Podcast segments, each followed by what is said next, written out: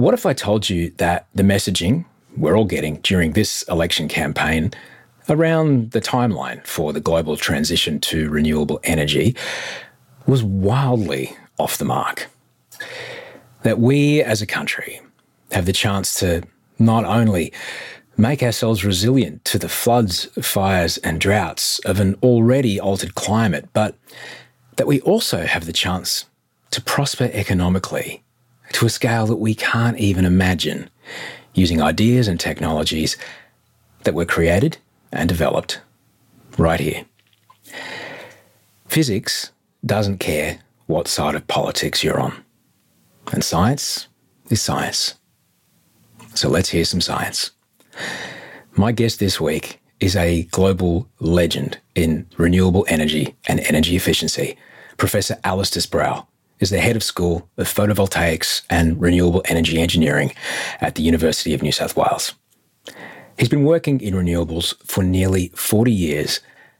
And this weekend, if you want to vote for jobs and growth, for national security, or if you just want to protect your super, then you will absolutely want to hear what he has to say.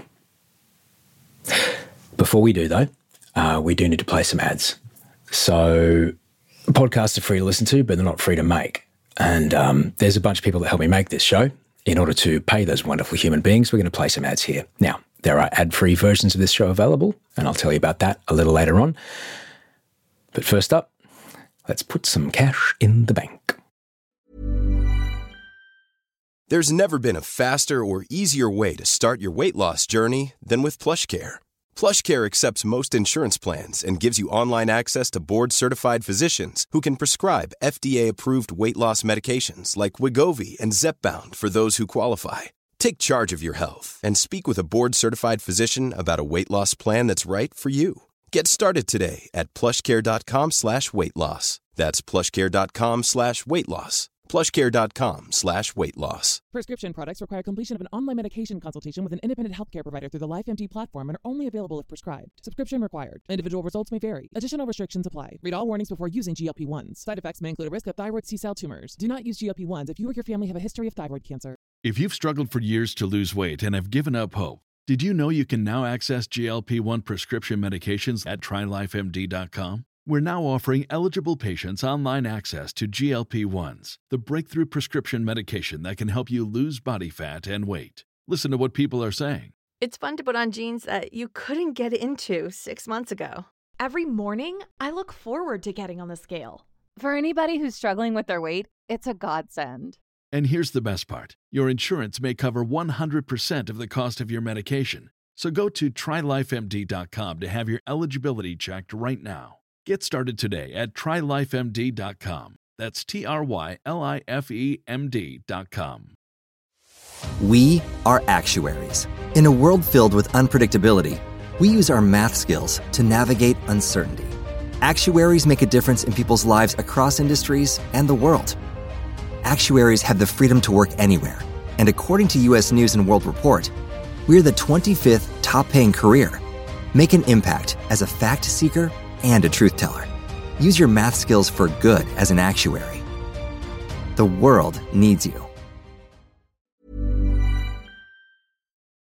People that think that coal and gas assets are going to be around for a long period of time need to look at what's been happening in recent times is that coal plants getting older and older, routinely falling over, um, particularly in, on you know hot summer days when we really need them. So it's like running an expensive um, old car. Uh, it's expensive to maintain, expensive to keep on the road, and prone to breaking down.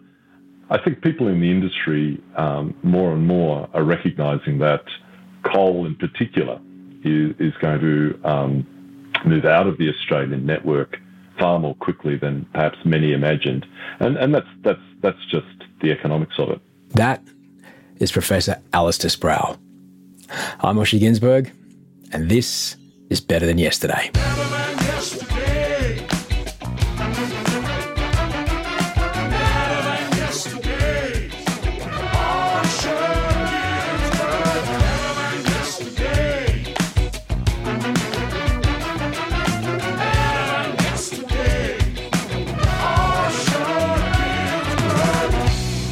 Hello and welcome. This is Better Than Yesterday. Thank you so much for being here. Uh, this is a tri weekly podcast that is just here to help make your day to day better than yesterday. That's it. Something you hear on this show, and every show will do just that. And we do it by having conversations with people from all around the world, from all works of life, all walks of life. Some of them experts in their field. And every one of those conversations will leave you with something that just makes that angle of your tangent just a little bit more closer to whatever it is you're after. Better than yesterday. That's what we're here to do.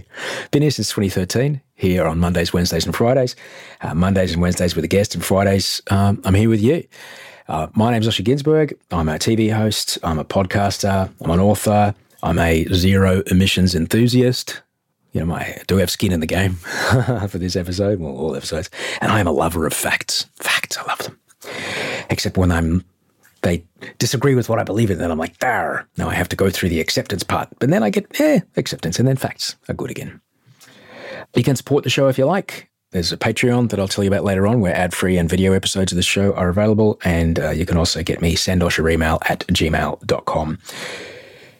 Ah, also on Instagram if you want to find me through the week. It's super easy. So let me tell you about my guest today.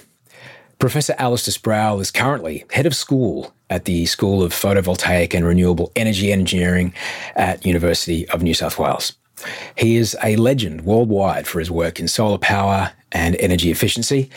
Alistair has hundreds of published works, including two books, 73 journal papers, and 90 conference papers. No surprise, He's been cited over five and a half thousand times. Now, he and I have a pretty interesting origin story. I'll let him take you through how we first met. However, from the moment that we started talking, I could tell that efficiency was one of his core drivers. Not just energy efficiency, but also economic efficiency. How can we not only save the environment that we rely on to live, but also save some cash while we do it? Big thanks to Andy Marr for cutting this episode together so quickly. It was only recorded two days ago, but I really wanted you to hear it before the election this weekend. Our major political parties in Australia both have energy transition policies. However, once you hear what Alistair has to say, a man who is politically agnostic, but as an engineer is always looking for the most efficient and elegant solution to a problem, you may just think about your vote a little more carefully. The world's energy demands aren't going anywhere, and someone is going to lead the world in green steel, green aluminium, exported green energy. It may as well be us. We're in the best position in the world to take advantage of this, and we have a chance to not only protect our way of life and give our kids economic opportunities that we could have only dreamed of, but we have that chance only if we act right now. So, while I'll never tell you who to vote for, if what I've just talked about sounds like something that you want yourself and your kids to be a part of, maybe do some homework. Find out who in your area is funded by fossil fuel companies or is backing a slow crawl towards transition, and perhaps consider putting them last on your ballot paper. I urge you, find out who you can support that is pushing policies which reflect a transition to renewables as fast as possible and help break the stranglehold that the fossil fuel companies have on our country. There's plenty of upside to supporting rapid climate action through strong policy and investment. You're about to hear that the timeline we've been told by major parties isn't really close to how fast things will actually change. And we can either let this wave of change literally drown us, or we can ride that wave all the way into the future. I hope you enjoy this chat with Professor Alistair Sproul. Alistair, I'm I'm really grateful that uh, we could we could speak to the speak to you today. Great, um, uh, Doctor uh, Alistair Sproul. You are the first podcast guest that I have had on my show um, that uh, that I met in the way that I met you, which I found to be absolutely wonderful. Well, Do you remember yeah. where we met? Oh, yeah, of course. It was just out of Goulburn. We were both uh, lining up to charge up our electric vehicles. and, and quite rapidly, as often happens when I'm an EV charger, it descended into vast nerdery very, very quickly. well, look, you know, it's a, it's a, it's probably a small set of people at the moment. So uh, when you meet a, a fellow EVer, you know, you got to you got to welcome them with open arms. It's interesting though that the the, the early adopters of electric vehicle technology. Um, uh, are looked at the way they're looked at. And I'd like to kind of explore that with you today. You're an extraordinarily sure. um, respected person in your field. Uh, you have more letters after your name than you know my kid knows in the song of the alphabet. Uh, your your work in renewable energy goes back um, right to almost the start of, I guess, non-space related solar. power. yeah, look, that's that's yeah, that's right. I, look, I didn't realise it at the time, but my first job after university, I was 21 years old, and I uh, landed a job with a company that was called Tideland Energy. They didn't work with tides; they actually worked with solar, but they were using solar to power navigational equipment back in those days. But um, they, that soon became BP Solar. And yeah, we were making we were making solar cells in Brookvale behind Warringah Mall uh, in Sydney uh, in the 80s uh, had been set up by colleagues of mine um, who's sadly no longer with us, uh, Stuart Wenham and, and Bruce Godfrey still with us. But those guys set it up in the mid 80s, early 80s. And I, I, arrived in about, yeah, I arrived in 85. So didn't realize at the time, just I was just a kid, didn't realize that this is very early days for terrestrial solar, as you say, yeah, not used in space, but used for navigational equipment, um, professional usage of power, you know, out in the sticks where you need repeater stations for uh, telecommunications, that sort of thing. Um, so very professional applications where they could afford the price tag. Back then, you know, we were making solar cells that made power at about 20 times the cost of what you get it out of your wall.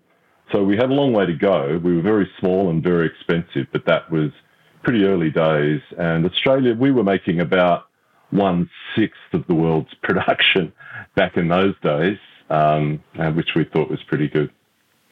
Australians may not realise the role that our country's played in in solar power. Ah, yeah, definitely. What, what are some things that our country uh, and Australian researchers and Australian designers and Australian entrepreneurs, what are some things that we did that contributed to where we are now uh, with solar power? Oh, for sure. So Martin Green, Professor Martin Green, University of New South Wales, um, he's he's the absolute uh, pinnacle of, of photovoltaics. He's just come back recently from Japan. He was awarded the Japan Prize. So the Japan Prize is sort of, you know, second only to the Nobel Prize. Um, wow. And so Martin Green and all the rest of us at UNSW have been working on um, solar since Martin started it back in the 70s.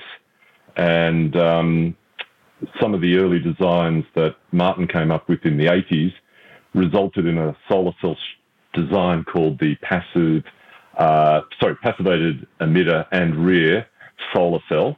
That's called the PERC cell. Now that that acronym PERC, you'll find that if you look, we think about 80 to probably 90% of all solar modules manufactured and sold today has at their heart the PERC technology, which originated out of the University of New South Wales in the 80s and 90s.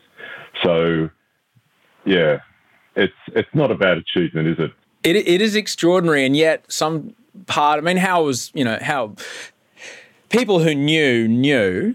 Um, you know, there was talk about that eventually this carbon thing is going to be a problem. Eventually, the the the carbon dioxide emissions are going to cause is going to make a decision for us.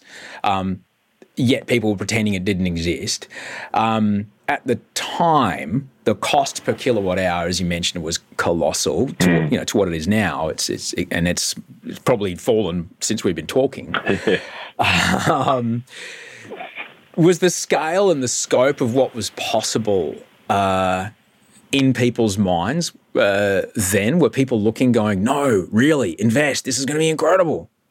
Uh, look, I think I think there's always been uh, people who felt that the technology could grow and become uh, the sort of technology that it's going to be, which is it's going to make a major contribution to global energy and help us to combat climate change.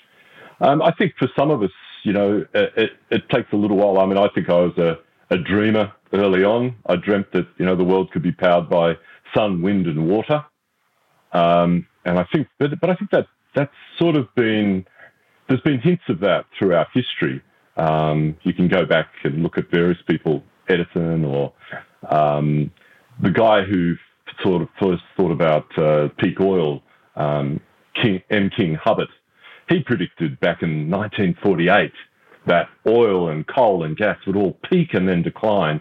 And he said, well, what do we do after that? We have to, we have to rely on energy sources that are long-term sustainable, renewable. And he pointed, of course, to the sun, the wind and the water. And I think, you know, back in 1948, the world was a very different place and probably thinking about a few other things other than peak oil, peak coal, peak gas and renewables. But M. King Hubbert, um, yeah, he's, he was, he was a fascinating character. When you see the opportunity, I guess, lost that we didn't then become, you know, through investment, become the, you know, a world leader, and instead just kind of let other countries kind of do it. How do you how do you feel? Like, was there ever a chance? Did anyone go, we should do this, and people go, no, no, no, no, or is it just something that we didn't know at the time? Oh, look, I think everybody everybody in in engineering would love to see their technology being manufactured locally, and I think yeah, that's that's always a possibility. We had a number of goes at it um, in Australia. BP Solar, where I worked, later on Pacific Solar, I worked with those guys. That was a spin off out of UNSW. Um, there's been various attempts and, and various goes at it over the years. The interesting thing, Osher, I think now is that it's a, it's a bit like computer chips. We probably had people in Australia working away on, on computer chips for many, many decades and good ideas and, and good technology coming out of Australian labs. But in the end, a lot of that has gone overseas in terms of manufacturing. But the advantage of that is that we bring back computers into Australia which are manufactured at a very low cost. Computers these days are everywhere, integrated circuits, smart technology everywhere. And we get the benefit from that. Um, in some ways, manufacturing is a tough gig. So manufacturing solar panels, let's, well, a nice example. Let's do an example. So a couple of years ago, bought my electric car, which, you know, we, we uh, met over charging down in Goulburn. So I wanted to put um, solar panels up on my roof to give me enough charge to, you know, power to charge my car. So I probably spent, for the amount of solar panels I need to charge my car and run at 20,000 kilometres, I probably spent $2,000 worth of solar panels installed on my roof.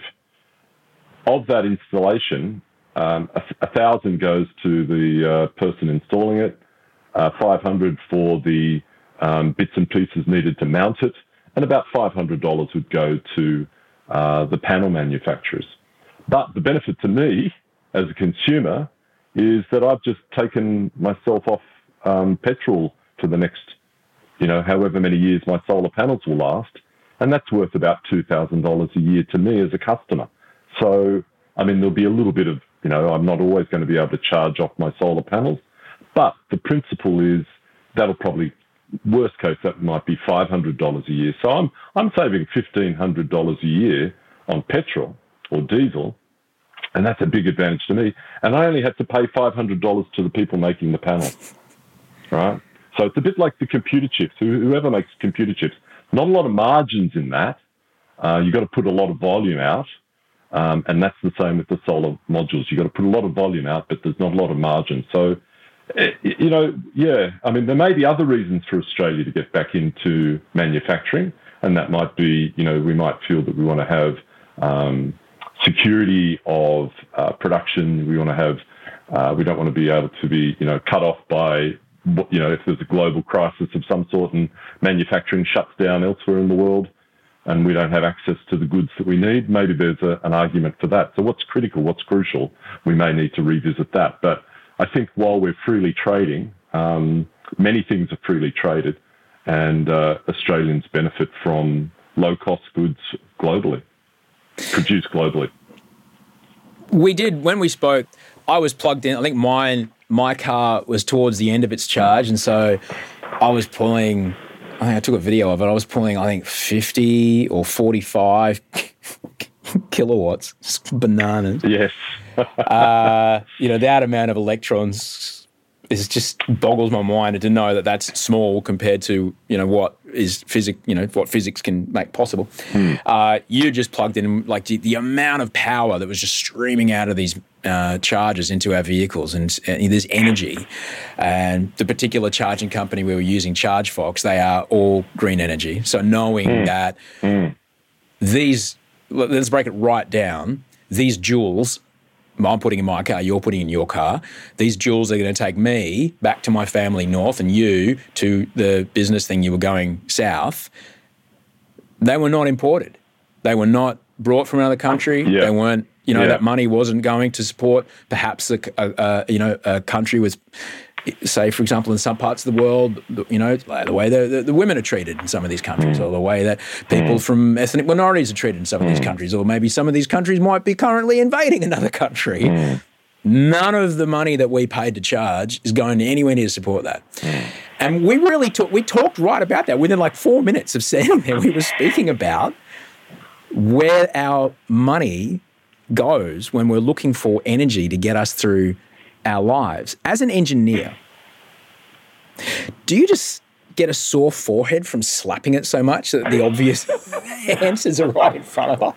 Ah, look, I think, I look, I think, I think these things take time. These things take time. It's like the solar industry now is like you know the computer industry back in the eighties, um, or you know not quite far back to the fifties, but you know where, where where the computers came in, computers in the eighties and the nineties started to come in and really sort of change our lives dramatically, and yeah, uh, these these things take time. You've got to get to the point where the technology is affordable, reliable, and mass produced, and, and be available to everyone. And that's where we are now with solar.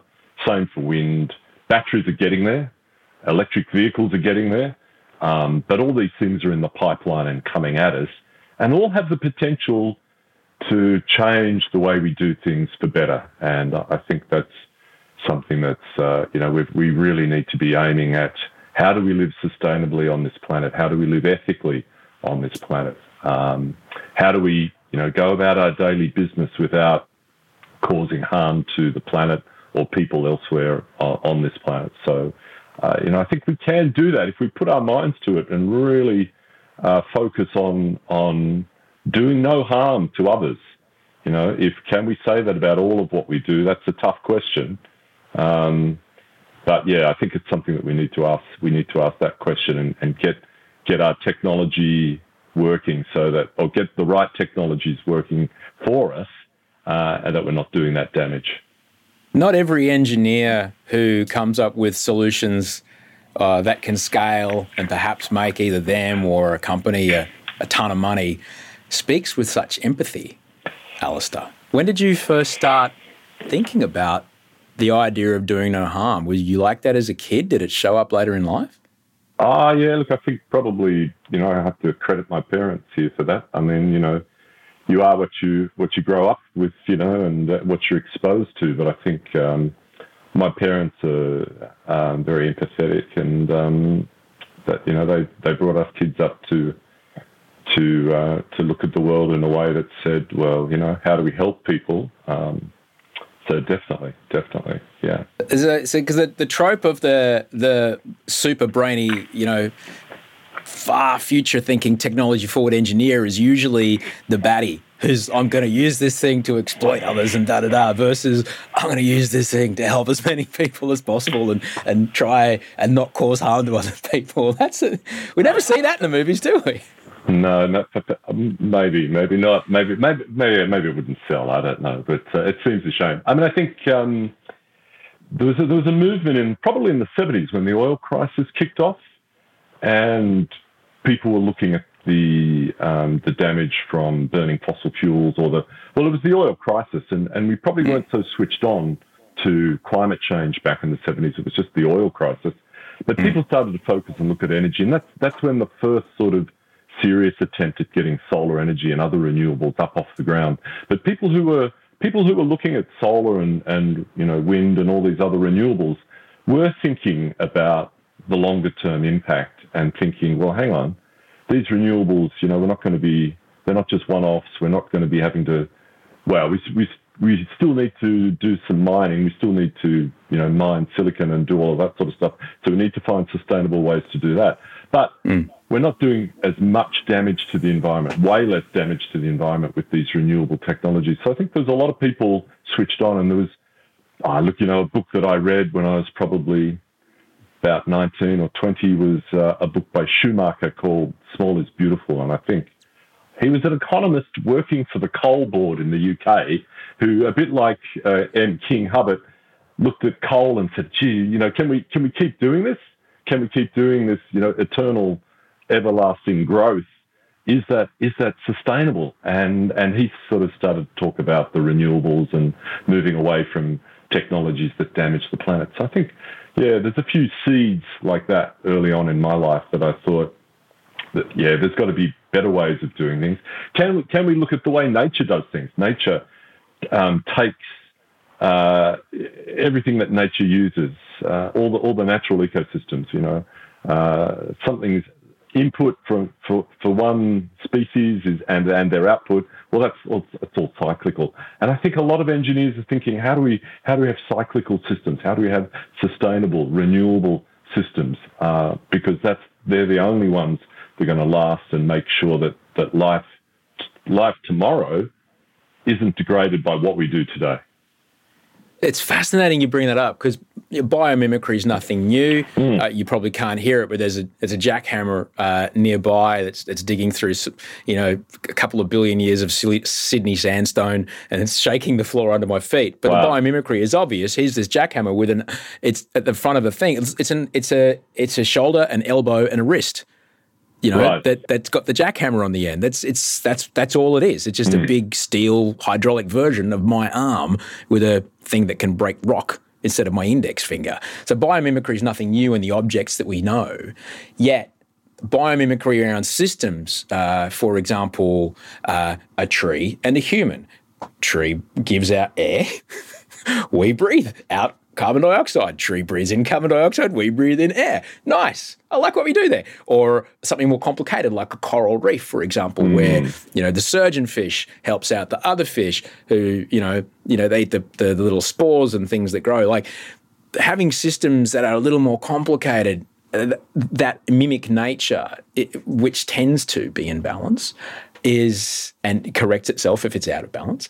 That's that's a really fascinating fascinating concept, Alistair, and that you've kind of gone about what you've done with this in the back of your mind is pretty pretty pretty excellent. You've been working in this industry. People must have looked at you kind of funny, you know, when you know you got real excited about. No, no, no, but it's a it's a it's a it's a bathtub with a solar panel on the roof, and it's going to drive to Perth. It's going to be amazing. They're like, well, why wouldn't you just get the bus? You know, what over time in your life working in photovoltaics, in solar, what's kind of like the biggest misconception or something you're constantly always having to correct people about? Oh no, I think I think that uh, I learned early on that um, maybe not everyone was excited about renewable energy as I was, so um, I had to occasionally, uh, you know, calm myself down to uh, to sort of have a conversation with people about these sorts of things. But um, yeah, look, you know, I think that uh, there's always the, the sort of early adopters of any technology are, can get a bit excited about it and uh, can be sort of quite um, enthusiastic uh, about telling people. So, um, but I think it's just something that that you know it starts off that well only crazy people. I mean, I have been told over the years, you know, a former colleague of mine, probably ten or fifteen years ago, said, "Alistair, you don't believe that we could power society off the rooftop of our buildings, you know, with solar panels?" And I said yeah, I think we could make a fairly big dent in it. And he said, ah, oh, only hippies, only hippies think like that. but um, you know, so you know, you do you do run into. I mean, conventional thinking, and and conventional thinking says all our electricity has to be generated by big coal-fired or gas-fired or nuclear-powered stations and transmitted into the cities, and and we use it, and that's the only way it could ever work. But you know, of course, um, a few crazy people come along and say, well, let's put solar panels on our rooftops and, and let's, uh, you know, put batteries in our vehicles and let's, let's use the batteries from our vehicles to support the grid and big pumped hydro. Let's not, let's not dam the rivers. Let's not build a Franklin Dam, Franklin River Dam. Um, you know, that was my first. That was my first election, 1983. So um, yeah, I voted for the for the party that was going to stop the dams in Franklin. But um, if you're a, if you're a, if you're young and foolish and don't know anything, you dream. You dream. But then what's been interesting is that I look back and I think, my gosh, you know, what what we thought of 30, 40 years ago, we're starting to see it happen now. Earlier, you mentioned the oil crisis. Now, for people that may not be aware of that, in 1973, um, America supported Israel. There's a military action going on, and to punish America, the oil producing nations of the area went, Well, fine, then, we won't give you the petrol you really want. Mm. And what that did is it put pressure on these gigantic cars that you see in old movies that, you know, eight litre engines and gas was 20 cents a gallon. That's four litres. Like it was crazy cheap, too absolutely, cheap. Absolutely. Absolutely. And suddenly, out of that, what do we see? We see hatchbacks, we see four cylinders, we see, you know, because it became an economic thing. Absolutely. People who live in rural, people who live in rural, you know, whatever, America, they don't give two hoots. Probably couldn't point at any of these countries on a map, but they can say, "Well, that's too expensive. Mm. I'm going to get a cheaper car." Mm. Yeah, another my favourite story is the oil crisis actually pushed the Netherlands to put permanent bike lanes in, but that's a that's another story. But it became an economic thing. Mm. So only hippies want to put things on their roof. Well, I've got this app on my phone. I'm going to cover the uh, cover the logo up. But that's the that's the live kilowatt hour price right now on the energy market right wow, now. Wow, wow, at wow. ten at ten a.m. Mm. The live energy price is fifty four cents a kilowatt hour. Now, do only hippies want to pay fifty four cents a kilowatt hour, or do hippies want to have no thanks, my energy's free? Yeah, well, that's right. Roof. That's right. So, you know, a, a, few dreamers start off in the early, early days, and and then, you know, as as technology grows and becomes more affordable, uh, you know, mum, dad, and the kids say, well, yeah, look, you know, this makes sense. So, um, suburban households now. I mean, Australia, Australians love solar panels on the roof. I mean, we are a nation uh, that leads the world in having, you know, the, the greatest number of solar panels on our roofs. Uh, you know, probably something like 3 million homes now, I think, uh, or heading up. So uh, quite a lot, quite a lot of people love their, their solar panels. We also have uh, per capita, you know, more solar power, not only solar rooftops, but also big solar utility scale plants. Uh, we, we lead the world in adopting solar. So, I mean, which is probably not surprising given the size of our country, the, um, the, the solar resource we have and, and, and relatively small population. So Australia is very, very well placed. We can put in, we, are putting in solar and wind. We're growing that at about 30% every year. So if we do those numbers, we've been doing that for 40 years. We were invisible when I started in the industry uh, in the 80s, uh, but we've been growing, growing, growing. Now, 10 years ago, solar and wind 1% each in the electricity market in Australia. About a year ago, we reached 10%. Um, and now we're at 12, 12% each. And what we'll do over the next decade, every decade or so, we, we grow by a factor of 10. So the next decade, we will see solar and wind supported by pumped hydro, uh, batteries as well, that that will be that's the future, and we will be relatively soon at 100% renewable energy on the electricity grid. And and that is for me super exciting. Like mm. part of me, I always say this to others, you know, like you can't let perfect be the enemy of good. I've been driving EV since 2011. Wow. Uh, yeah, when I lived in a when I lived in the states because uh, California has a yes. a very intense economic and uh, human incentive to clean their air. Mm. Oh, mm. like if you ever been to Los Angeles, oh, you can yeah. you can't see, you literally can't see the hills that are four kilometers away because there's that much pollution in the air. They have a very powerful externality pushing down on economically, on their healthcare, on everyone. Like, well, how many gas cars can we get off the road? Here you go. You're going to buy this car. Here you go, Osher. You can have this many thousand bucks rebate. We'll we'll put a charger in your home, and the uh, power company is going to give you a, a, discount on this particular circuit off your off your pop. And you're going to get great uh, parking everywhere you go, and you get access to the transit lanes. I was like, I'm in. and I couldn't believe it that I got like I got a AAA pass to the city of Los Angeles where the traffic is shit, but I could go in the transit lane at all times and I could park right next to the front door of nearly every shopping centre. Wow. And for me, I'm like, this is brilliant. I came back to Australia for work about five years later, and I, was, oh man, what is this? And it was like the it, it, because we don't have that incentive, we don't have that pressure, we don't have that population pressure, that air, Mm. you know, the pressure. We don't have that just yet. But you know, the I don't. I don't quite think people are ready for how quickly the electrification of our vehicle fleet is going to happen, Alistair. Well, look, yeah, I mean, I think if, it'd be interesting to, to just have a look at where we are on the curve in comparison to other parts of the world. So, yes, we're, we're, we're lagging a bit at the moment, but places like Norway, you know, it's not that long ago that Norway sort of started to say, look, we're going to really um, encourage people to take up um, electric vehicles. Now, it's not just not just 100% electric. Um, they've got the plug-in hybrid electric. So I think that's know, it's worth having those options for people who are concerned that, well, hang on, I couldn't get everywhere by electric vehicle. I mean, we we we went for the electric option. Um, mainly, mainly because I had some good friends of ours say to us, Alistair, if you don't get an electric vehicle, who will? Um, so I said, yeah, you're right, you're right. Uh, yeah, I mean, and uh, I'm not sure if my wife and I agree about who who pushed hardest, but anyway, uh, we, we both got the we got the electric vehicle, and we're both very happy with it. But um, yeah, look, Norway clearly, most of their vehicle sales are electric these days, and, and that will soon change very quickly. Change their um, their vehicle fleet over.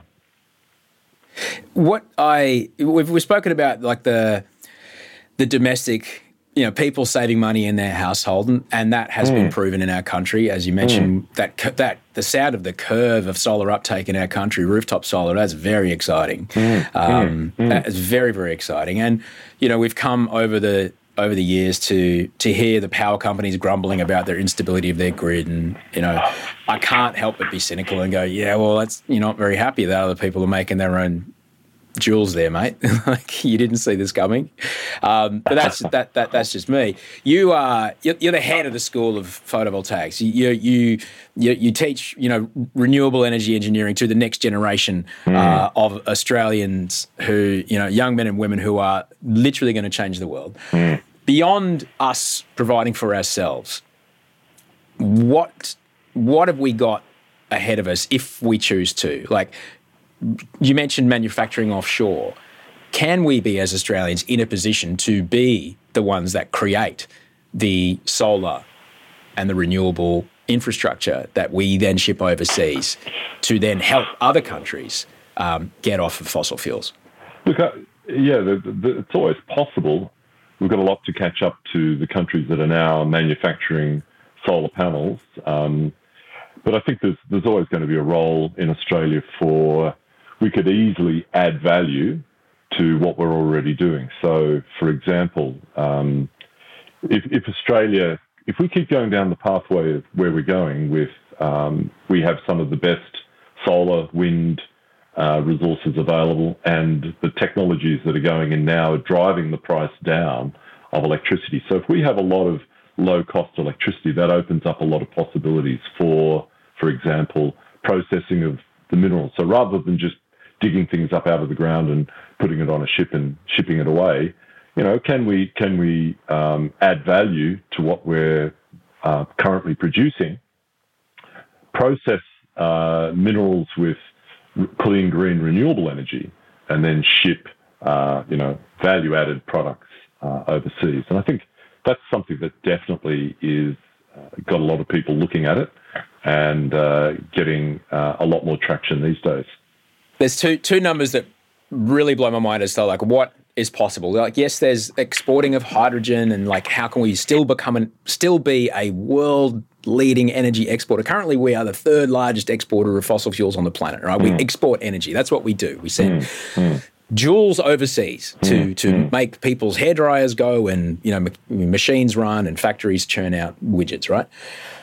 we can still do that by exporting hydrogen and things, but we can also export products that have been made with clean energy to then not have that carbon go into the atmosphere in other countries.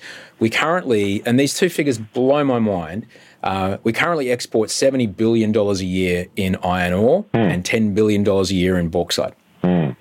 The projected green steel world market is $700 billion a year. Mm. The green aluminum market is uh, th- something like $36 billion a year. Like, those are colossal numbers there's a big difference between having a solar panel solar panel on my roof that can make my oven go. All right, that's like well, that's a lot of energy. What kind of thing has to happen to harness renewable energy to make green steel, for example? Because we've all seen those, you know, the big terrifying big bucket of molten steel pouring and the splashing and it's molten metal. That's an enormous amount of energy. How how what do we need to get from here to there where we can make steel with uh, renewable energy? Uh, look, I think that's that's happening now. That's happening now. So um, the more we get renewables into the electricity grid, uh, the more storage we get in there, um, the more that we can say, yes, here we are. We're making clean, green, renewable energy, uh, and we're using that to make these clean, green, renewable products. Uh, well, sustainably um, smelted or whatever. You know, these we can add value to our minerals and and have clean green products. Yeah, so that's that's happening now. There are companies.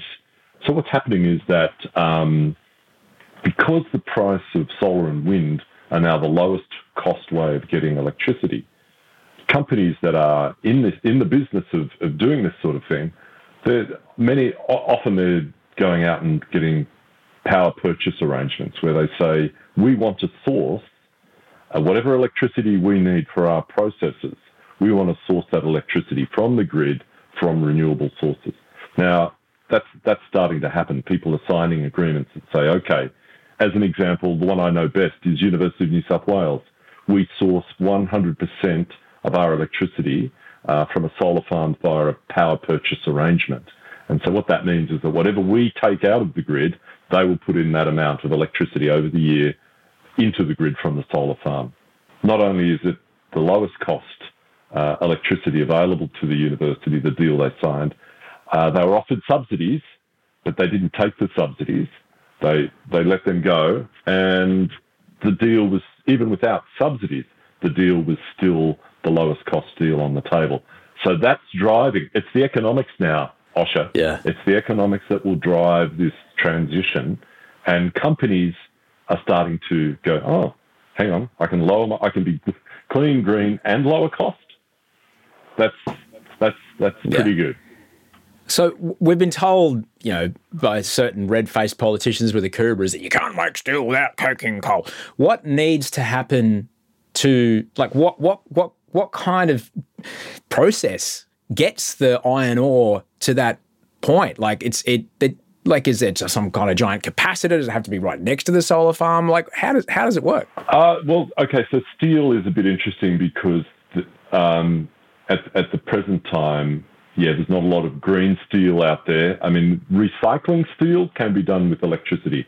So if you take old steel and and recycle it, then yes, uh, you can use electricity uh, to reduce the iron ore to take the oxygen, oxygen off that. At the moment, the process does use coal. Uh, there are people and people doing this globally, uh, looking at using, you know, green hydrogen. And of course, there's going to be challenges there. But, uh, you know, I think these things, these things are in the pipeline and people are working on that. The, the, the challenge for coal, the challenge for coal is that, um, you know, processing minerals, yes, that's that's going to lead that's going to need metallurgical grade coal, very high quality coal, thermal coal, which is what most of Australia exports. Um, that's going to have increasing challenges in the coming years, decades, simply because the renewables now are undercutting um, electricity. So that's that's that's the reality. And I think Australia, we've got to be we've got to be honest with ourselves. We've got to deal with that need to say this change is under, underway, and there are strong economic uh, reasons not to be burning coal for electricity. We can see that in um, big companies in Australia that are currently you know, their share prices are decreasing over the last few years simply because they're losing money by burning coal and gas. Gas is another one. It's very high cost, very high cost. It's a costly way to make electricity, and solar and wind, pumped hydro are cheaper. So, because we've been told that there's this, uh, this gas is a transition fuel. When I was on uh, Q and A the other night, the, uh, the senator I was speaking with, uh, Senator Andrew Bragg, just completely ignored what I was talking about and started going on about gas is a transition fuel, like like, but. The, this is the thing that I don't understand. If you're a party that claims to be economically rational, why then would you invest in or use something that is more expensive? Why do the transition? Why? Why are, everyone, everyone thinks they're doing the right thing. I think I'm doing the right thing having mm. this conversation mm. with you. Why would someone from his ideological space think that gas is the right way to go? Uh, look, I think I think the the, the issue about uh, gas probably, you know, I've, I've, been in the energy game now for 35 years, so these discussions have been happening for a long time. And what happens is that probably 20 to 30 years ago, the, the discussion came that to move away from fossil fuels, gas was going to be the transition fuel. And that, that, that back then made a lot of sense. So we had investment in cogeneration, trigeneration in the 2000s, buildings put in big gas turbines and, and gas generators, which could take generate electricity on site burning gas, take waste heat and heat your building in the in the winter, and maybe even generate cooling in the summer. And and that that went along for a while in the 2000s, and then the price of gas went up, and then everybody shut those plants down. So look, I think the the transition, the, the time for transition is almost over. Um, you know, transition fuel. It's it's it's because of this 30% growth rate that I'm talking about that I mentioned before, and that's you can just look at the last four or five years. Uh, we've accelerated. Um, it's really going at that 30% per annum. That just says solar wind will grow, and driven by the market forces now, it's growing more quickly every year, will grow factors of 10 every 8 to 10 years. And that just means that there's just no space left for um, you know new gas plants uh, if people think we're going to keep burning gas and coal in Australia for decades. Um, it, it, the change is happening more quickly than most people realise, and I think that the sort of thinking that may be around is, is just probably needing to stop and reassess. And I think we just need to have we need to have calm um, conversations about this because this is the future of our country. It's it's the future for our kids. Uh, beyond the future of our, our country in the future, I mean, only hippies want to do that. Like, I, I hardly think that I'm a hippie. I like, I like healthcare. I like mm. roads. I like mm. security. I like safety. I like national security. Maybe it's the way I look at the world, Alistair, but I can draw a clear line between where we source our energy from and all of those things, and what we do with the energy that we could possibly export, and all of those things, um, particularly around, um, for example, the opportunity to have soft power in our neck of the woods um, by you know exporting energy uh, to countries in our in our in our neighbourhood uh, on that on our planet.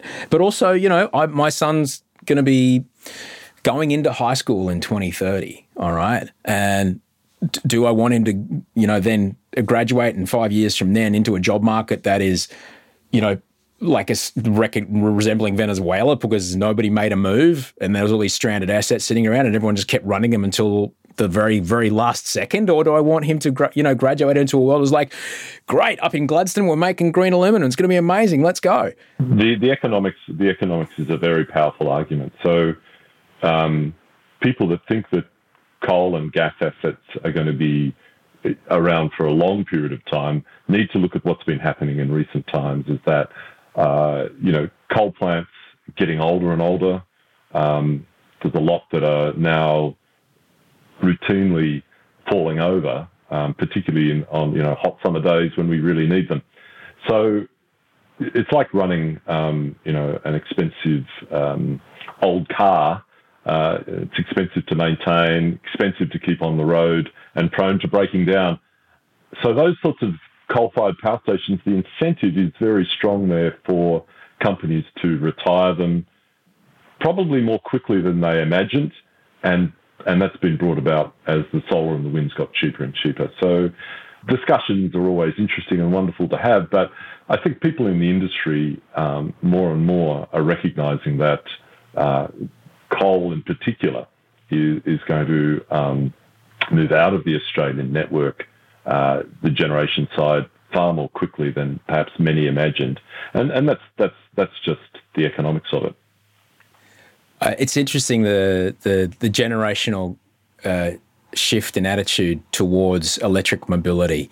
You know, you're clearly an early adopter. I'm an early adopter. I uh, sent you a photo the other day of my um, my electric motorcycle, which is so much fun. I took it to a I took it to a track day at Eastern Creek. And now, for people who don't know, a track day is basically you get onto an actual racetrack, all mm, right, mm. and you go out there with a coach, and they essentially kind of show you how to Uh, drive or ride better than you currently are and, and, teach you, you know, techniques to be, you know, safer. And which is exactly why I wanted to do it. I wanted to do it to be a safer motorcycle rider. And all the motorbikes are parked up there at the start of the day, ready for the briefing, and people are walking over because, you know, this it's the only one there and people have heard a lot about this motorbike. And guys about maybe f- five years younger than I'm 48.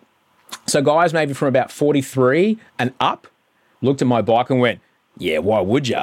Nah, nah, forget about it. Guys from there, uh, from there and down and peaking around kind of early 30s were mm. like, hmm. oh, I can't wait. Can't wait till I can get one. Mm, mm, and it was hmm. just night and day. Hmm. Night and day. And oh. it blew my mind. Yeah, look, I think, I think, you know, we are, we, the age you are determines a lot of, of what you like and what you don't like. So, you know, when you when you're at a certain age, you, you, you sort of like the, the music of your teenage years and your twenties, and um, you probably don't listen to anything after that. So I mean, I think that's what happens.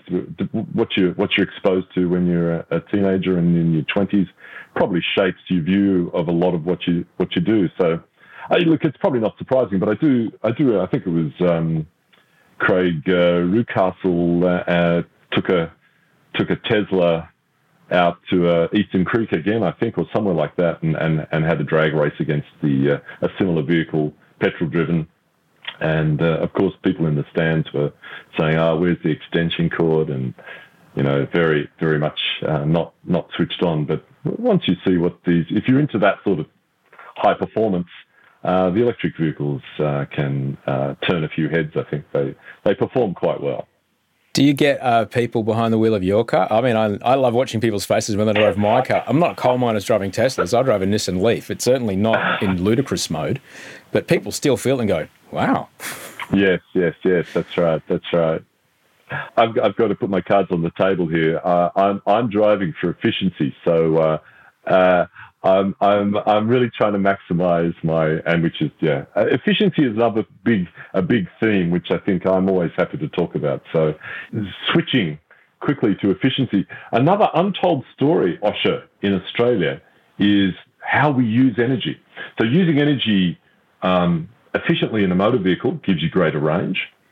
Using um, efficient using energy efficiently in our homes, buildings, industry, etc means that we can more quickly transition to renewables and keep our keep the price of our energy bills down, keep our energy bills down. Now in Australia, it's been fascinating watching electricity over the last decades to see that electricity always grew since you know the year dot, as they used to say. Well, from the 50s, electricity grew in Australia about three four percent per annum. 2008, there was concern about um, you know, peak electricity. And so the electricity companies started to ramp up prices to sort of suppress peak demand. What they ended up doing, though, was suppressing all demand for electricity. And what we found is that over the last 14 or so years, since 2008, Australian electricity demand has flatlined. We, we, we just went flat. We were, we're probably missing about 50 terawatt hours of electricity, which is a huge. We, we're, we're flatlined at about 200 terawatt hours. And so there's 50 terawatt hours of electricity that we're not using. That if we kept going on the curve that we were, we would be using 50 more terawatt hours today than we were, say, 15 years ago. Now, that's come about because the price went up, efficiency kicked in, so more efficient lights, uh, etc., buildings, um, electric appliances, computers. We all switched off those big old clunky desktop computers, and we all now have a laptop or a phone and do everything on that. So efficiency is is phenomenal, but it's unheard of. And, and it doesn't get enough attention. It's the unsung hero. Now, every few years, uh, an international organization publishes a list of the who's who, you know, the, the top 30 countries in um, energy efficiency, policy, and performance. Now, Australia, we used to be close to the top 10. We, you know, recent years we went to 14, 16. We're at 18, 18 in the world. We are behind Indonesia at 17 and ahead of Brazil at 19. Most of Europe, France, and Japan are ahead of us. Even the US is ahead of us, but on efficiency, we still have some work to do there. Uh, we've had some good stuff in terms of um, minimum energy performance, you know, the stars, you know, the star system on all our appliances. That's all good, but we need to keep doing it. We can't, we can't, we can't drop the ball on this, and we need to make sure that we have efficient um, appliances. Homes, we're doing quite well. Um, probably have a bit of a discussion there with my architect friends who think we need to go further, but I think that our homes if six stars, seven stars, pretty good. Put solar panels on, reverse cycle air conditioning, off we go. But motor vehicles, uh, um, you know, Australia in the OECD, one of few the few countries that does not have any standards for how efficient our vehicles should be, and that is, you know, well, who needs standards? And then the price of oil went up um, huge, hugely, and Australians are now scrambling, and we're paying you know, more than we should because we drive inefficient motor vehicles. it's the short sightedness, I think. The short sightedness of the stuff just kind of, well, we're, we're very long sighted. Like, oh, no, no, no, we, we're going to get some nuclear submarines, and because 2042, we're going to need them. And, you know, so long term, we think stuff like that. But you know, you've been in this industry for over 35 years. This has all been coming, and the the the NIMTO, not in my term of office, that thing always always mm. boggles my mind. You know, mm, mm. Uh, and you're right about the the the energy efficiency play. Do you know, nestled cozily between Indonesia and Brazil. Uh, I don't know if I'm comfortable with that as, a, as someone who loves my country, and I've been to both of those countries, and I see yeah. they're they're wonderful places, and you can see there's work to do, but yeah. we never think of ourselves as there you know. Mm, mm, H- mm. However, um, you know, when you're looking to say, oh, we need to get, you know, uh, you know, emissions down this much or this many percent of emissions, it's uh, the, the, fallacy I think might be, well, it's all got to come from energy. It's all got to come from the way we you know, produce our energy. Mm, mm. Whereas if and I'm I'm with your architect friends, mate. My my wife and I, we've got our our DAs approved. We're building a passive house, right? Um, because I, I I I did the sums of what would it cost to heat and cool our home over the course of our mortgage. Mm. And I was like, that is an enormous waste of money. Mm, I would mm, rather mm. put a portion of that money into the hmm. construction hmm. to save all that money because I can do heaps better stuff with that money, hmm. particularly if we're generating on a roof as well. So I can put that money into my super, into Wolf or George's education. I can invest it. I can take my family on a holiday versus giving it to a power company. And that's so that's what that's what we're doing. But as far as you know, energy efficiency, uh, mates, as you probably have as well, mates from overseas come here and they go, I can't believe how cold I am. Mm. You know, mm, mm, uh, this is ridiculous how cold it is in, in a house in Sydney or in Brisbane. A mate of mine grew up in Colorado Springs, all right, is where NORAD is. I think it's at 8,000, 8,500 feet. He said the coldest winter he ever spent was his first winter in Brisbane. Mm, mm, is so inefficient. That's right. That's right. It's just, yeah. but we never think about that. But it's it's it's not a hard fix. I mean, there will, you know, it's a case of Australian building standards changing. Yet over, what's it going to do? It's going to save the average punter money. Mm, saves mm. you money on your energy bill. Mm. Saves you money on your power bill. And the other thing which you mentioned brilliantly is that you know, the scare tactic is, oh, if we take coal and stuff offline, we're never going to have enough power. But they're not factoring in the increasing efficiency of every appliance that we use. Every generation of appliance, phone, TV, hairdryer, uses less energy to get the same job done. Mm, mm. And that's the the curve is quite obvious. Yeah. You know, and that's that's something that people don't really think about much. No. Well, it's it's phenomenal. The the change since 2008 is unprecedented. The energy planners keep saying, well, next year it'll go up. Next year it'll go up. And every year they come out with their predictions that says energy usage will get back on track. But it's not. It's not doing it. And it's because we're getting smarter. That we had Australia and, and globally uh, a, lot of when, when the energy prices went up in the in the 2000s, but particularly in Australia, energy prices rose by probably 15% per year for about three years, so well above CPI. So people then really started to think, how do I how do I get my energy bills down? I'll find you know more efficient ways to do the same thing, and that's that's what's been happening. And it's it's it's it's a bummer for for me because I would love it to be the moral argument that makes people want to do this. But if it's economics, then economics it is. I don't care at this point, Alistair. Just get it done. Uh, yeah. Uh, though, you, you, know, as I mentioned earlier, for me, I I would love, you know, you look at how how energy transformed a country like Qatar, how en, how energy transformed Abu Dhabi, like completely transformed it. Right. The way of right. life is in, unrecognizable to what it was 50 yeah. years ago. Yes. That could be us, all right? If we choose to, if we want to. When you look at your students and you see what they're looking at 10, 20 years from now, what excites you the most? What are some technologies and some developments that we will see coming that we may not be aware of now that are on the way? Oh, look, that's yeah, that's a good that's a good question. I mean, I think that um, the the playbook that we have now is is to grow the technologies that we've got and um, you know just get them up to scale and change change the way we do everything. So electrification of everything, I think, is is the pathway. Um, that will have its own challenges. You know, uh, steel, for example, um, and and mineral processing. The technology that I guess I know the best and, and can look look through a bit of a crystal ball and see. When I when I started in the industry 35 years ago, we were making 12 percent uh, efficient silicon solar modules. We're still making silicon, but we've used that PERC technology from the 1980s and 90s out of UNSW. That's now gone mainstream and being scaled up as we speak uh, to make 22, 23% efficient solar modules. So solar modules in my in my career have doubled in efficiency, which is fantastic there's still plenty of opportunity to improve um, solar cell efficiency. So the ultimate limit is probably in, in, in, efficiency terms well up into the 80% efficient. We could convert 80% of sunlight directly to electricity, and that's theoretically possible.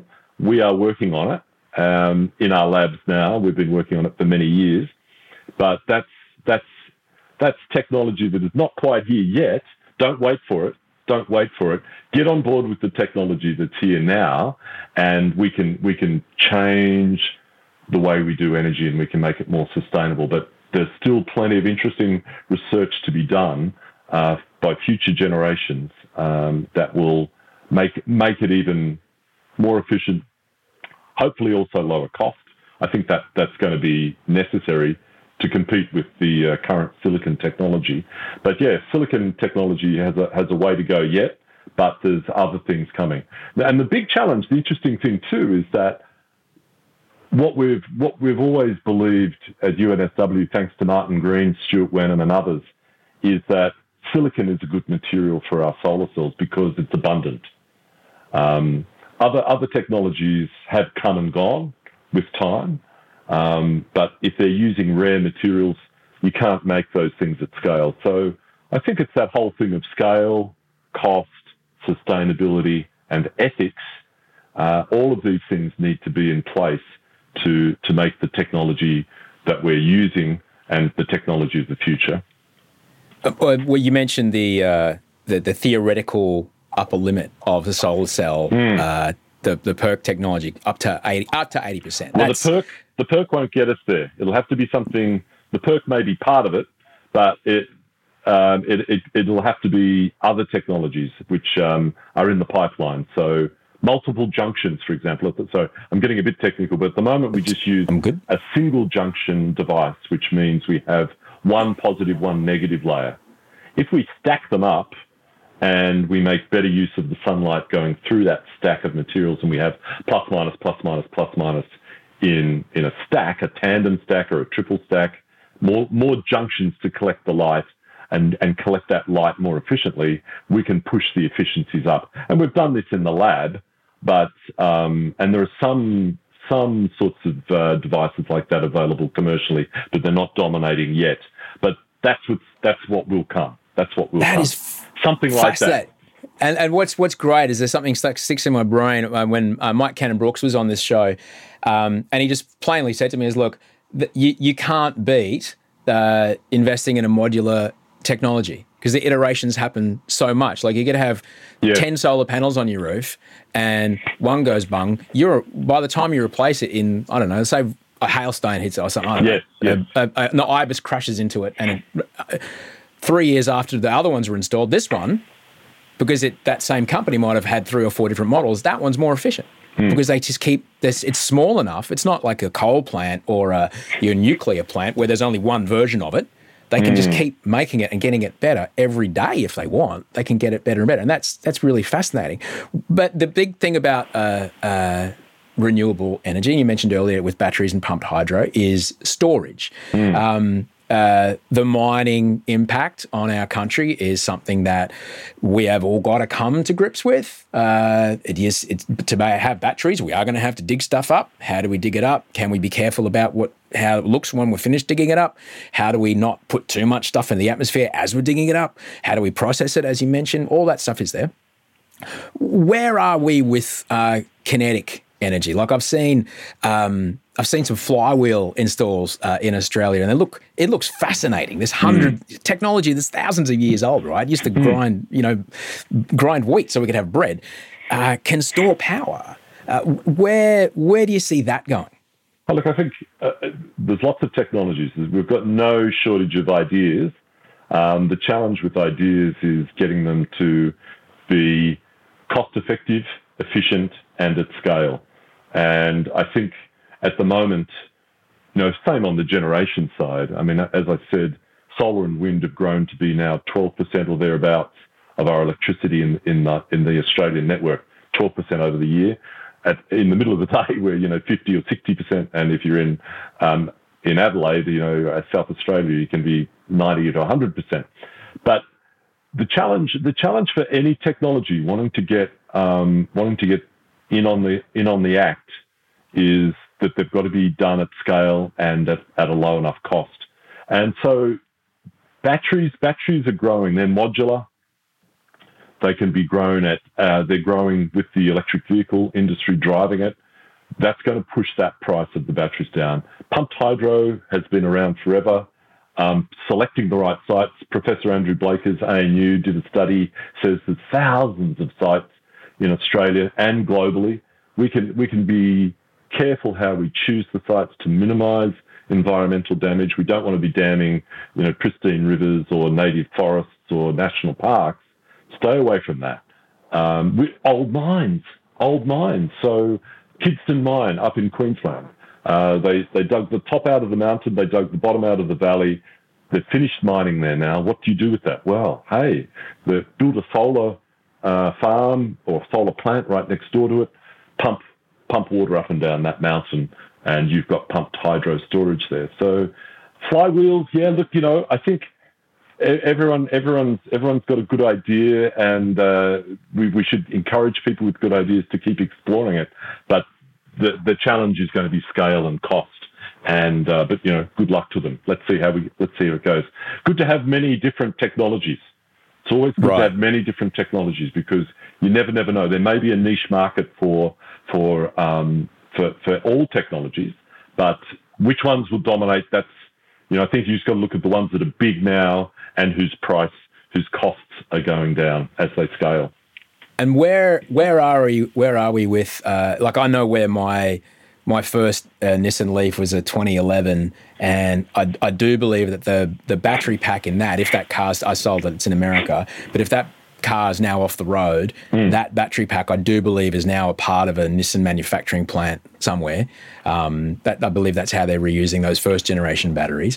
Where are we as far as um, battery recycling? Like it costs a lot of money to get all that lithium and yeah. and, and cobalt and all that stuff out of the ground. Yeah. Yeah. When batteries are done in a car in a phone, where are we with closing the loop, I guess, on yeah. on the uh, even like let's we talked about EVs. Where are we with closing the loop on the electric vehicle um, uh, life cycle?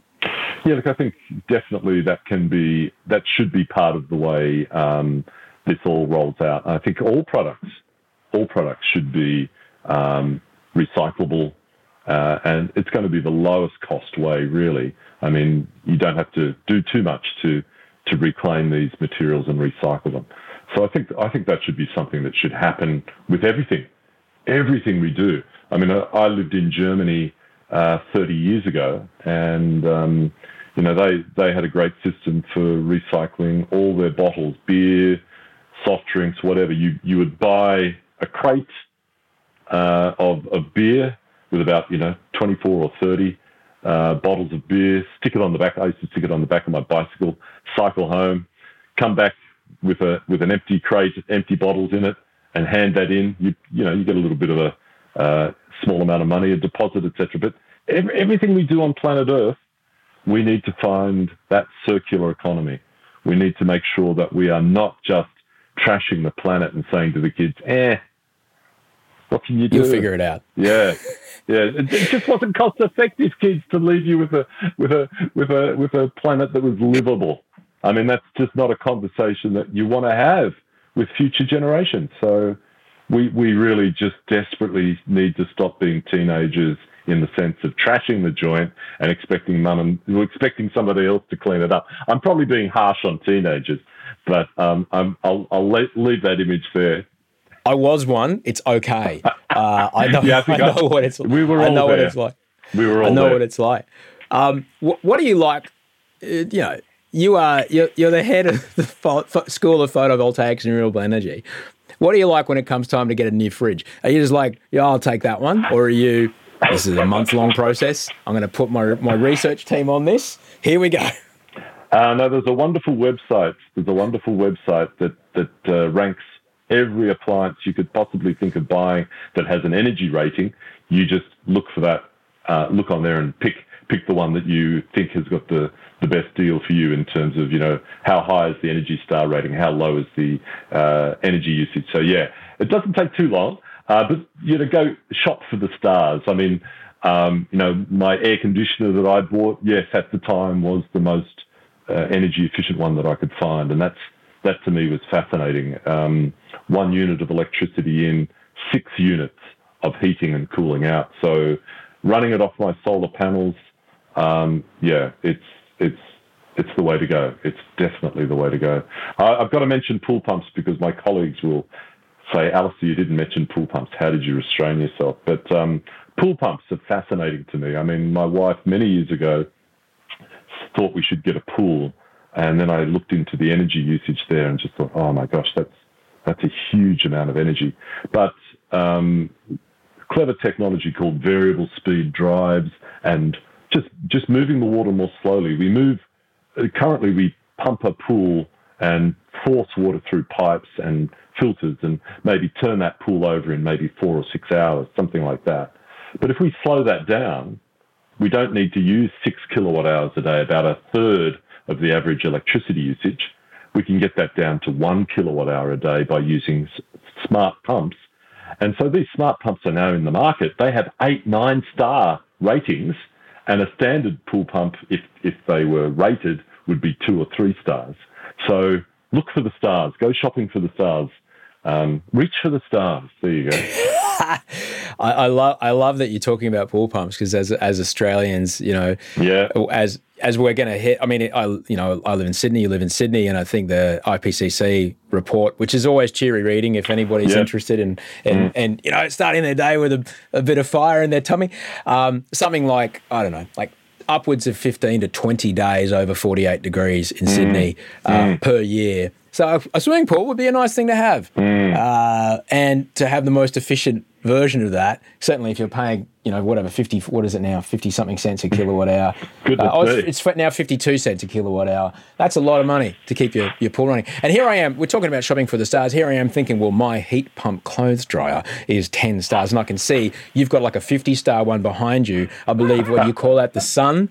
Uh, you've got a washing line, um, and that's the other thing. You know, it's, it's not every solution requires some enormous technological intervention. When I lived in America, I lived in Los Angeles. No clotheslines, mate. No Oh, of course. clotheslines. It was every house, no clotheslines. My apartment block, no clotheslines, just dryers. And the old school kind of just Yeah. Yeah. 3,000 watts per hour. Not everything requires this massive, super technological intervention. There are solutions that are really simple Yeah. and right in front of us. Definitely, definitely. Look, you know, drying your clothes on uh, if you can. I mean, in Australia, plenty of sunshine. Walking, walking uh, is is I, I know, and maybe you've heard of it. Um, no, but uh, look, you know, my wife and I every now and again we'll uh, go out to dinner at our local restaurants, and uh, it's it's about a twenty minute walk down the hill and uh, sometimes we'll get the bus back, but sometimes we'll walk back as well. And it's it's really lovely. Friday evening, just taking a stroll, catching up with each other, taking some time out to you know just rather than jumping in the car and driving for five minutes and then worrying about parking. You know, you could you could walk. You could walk.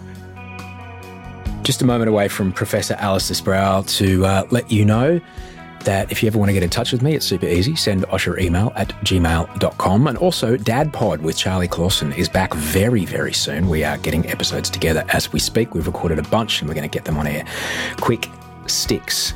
We're pretty excited about it. You may want to go back and have a listen to some other episodes. But uh, Charlie and I are very, very happy to get back on deck with Dad Pod.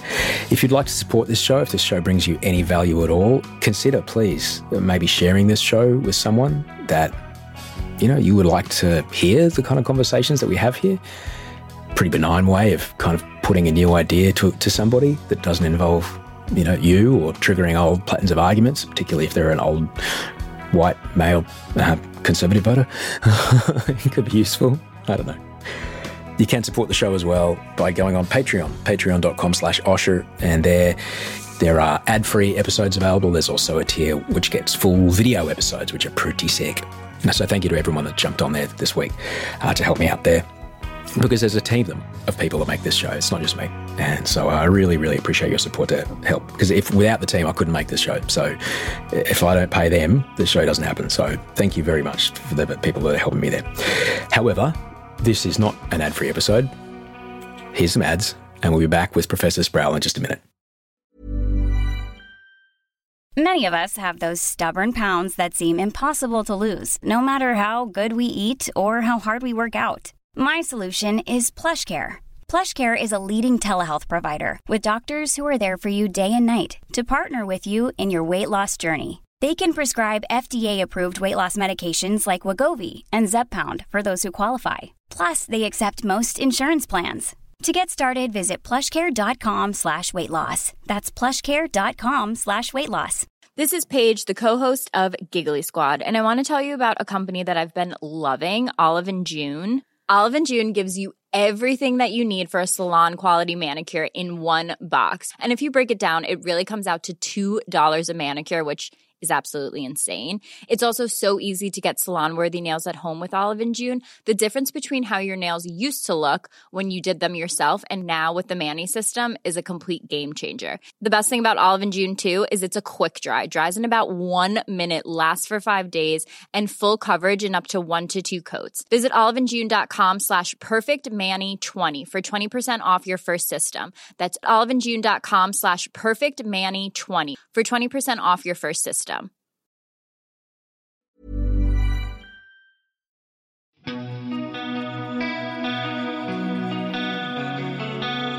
When you look at your student, when you when you you know go and you're standing there in your lectures and you see the the work they're putting forward, what do you what are your thoughts about the next 5, 10, 15 years once these young men and women get out in the world and start pitching to VCs and things like that? Oh, look, they're out there now. We've we've been um, graduating um, students. We've, we've got people first graduates out the door in 2004, and some of those young people are now, you know, they are industry leaders. They are working with Tesla, um, shaking things up there.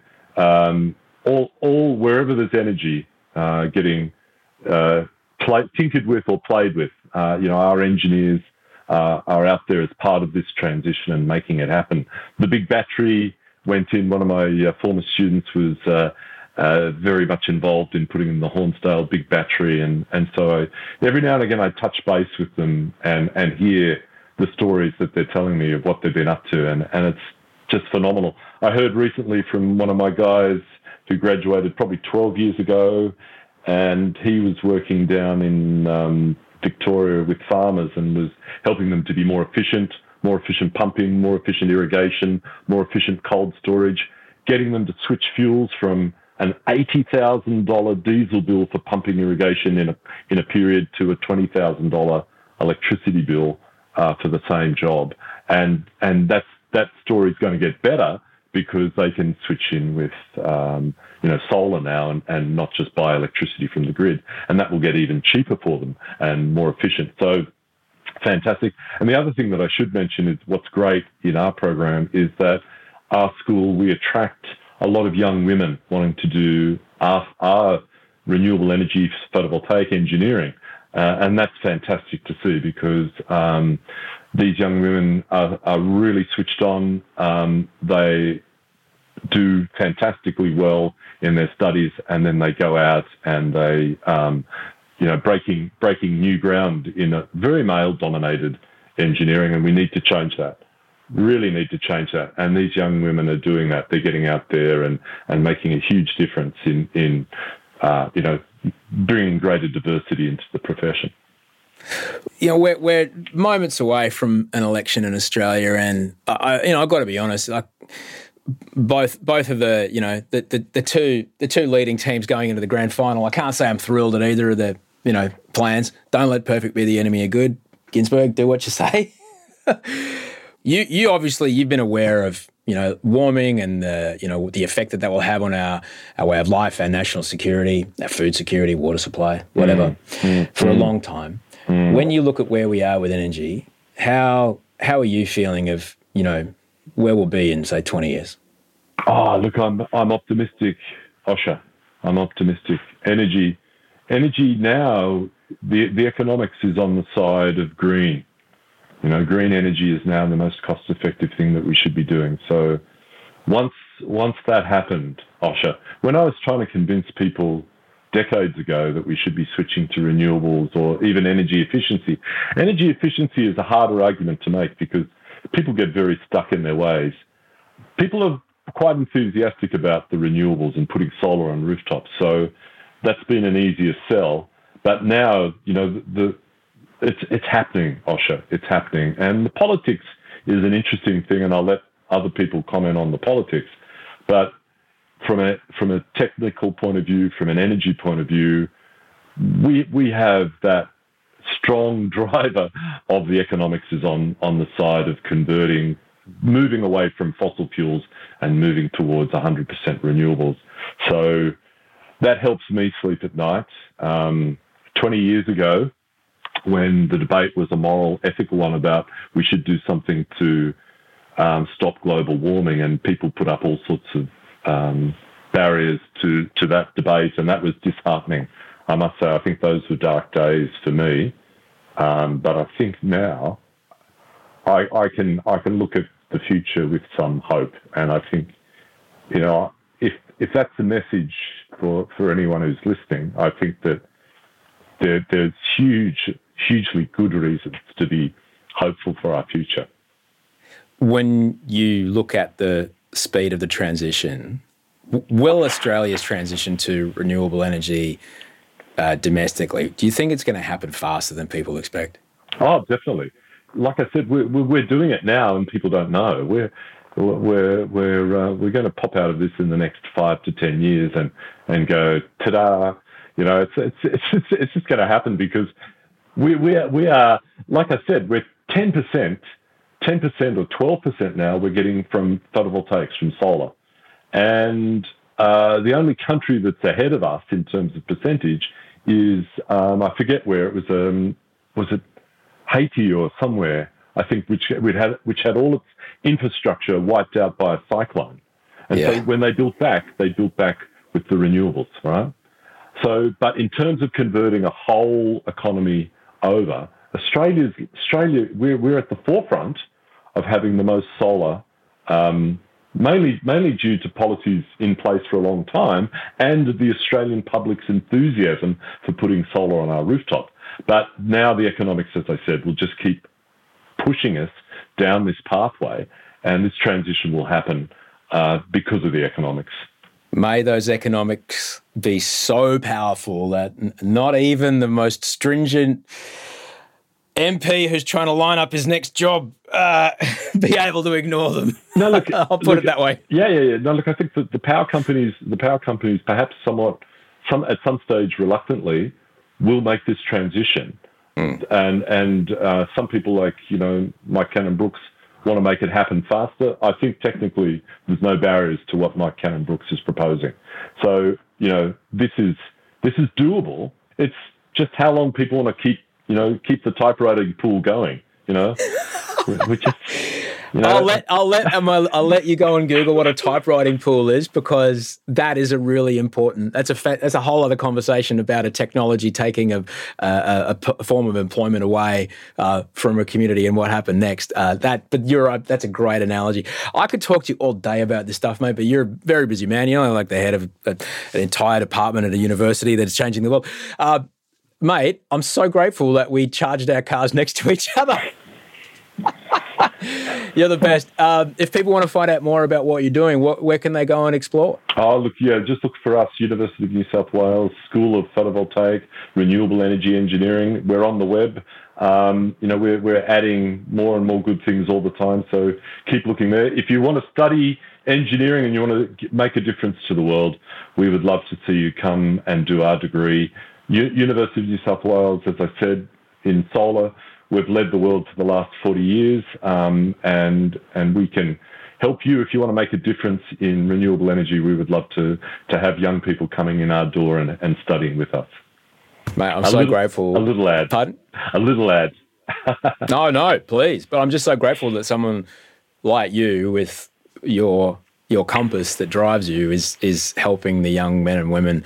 Uh, you know, because you know, we, we've all learned that, you know, like the, the, the morals of the coder who wrote the Facebook algorithm that did something changes society. You know, it's the person who writes the code. There might be some person a desk five rows down and two on the left, but how they feel about the world influences how they write that code. And we mm. may not, it's not some giant overarching decision. It's what's in your heart that changes the very design of the product, which changes the end user. Long, we could keep going. Um, you're the best, Alistair. Mate, thanks so much for being on the show. Thanks, Osher. Great to talk. That was Professor Alistair Sproul. He's the head of School of uh, Photovoltaic and Renewable Energy Engineering at UNSW. A super inspiring human. I hope you feel better. I felt better after listening to that. I hope you do. It's pretty good. Your vote this weekend is a really big deal. Australia has done really well out of exporting energy in the form of coal, really, for over the last hundred years. Yet we don't want to be Nokia and still be selling the 3210 when Apple launches the iPhone into market, right? We can lead the world through this energy transition. However, it is going to take your vote to help make that happen. Enjoy doing your homework, and I'll see you Wednesday. Until then, thank you so much to Andy uh, for cutting up this show, Toa Hyder, Mike Mills for all the music, Bree Steele on research and support, and the executive producer of Everything, Rachel Barrett. Thank you all. Until we speak next time sleep well, and dream of beautiful things. Hey, it's Paige DeSorbo from Giggly Squad. High quality fashion without the price tag? Say hello to Quince. I'm snagging high end essentials like cozy cashmere sweaters, sleek leather jackets, fine jewelry, and so much more. With Quince being 50 to 80% less than similar brands and they partner with factories that prioritize safe ethical and responsible manufacturing. I love that. Luxury quality within reach. Go to quince.com slash style to get free shipping and 365 day returns on your next order. quince.com slash style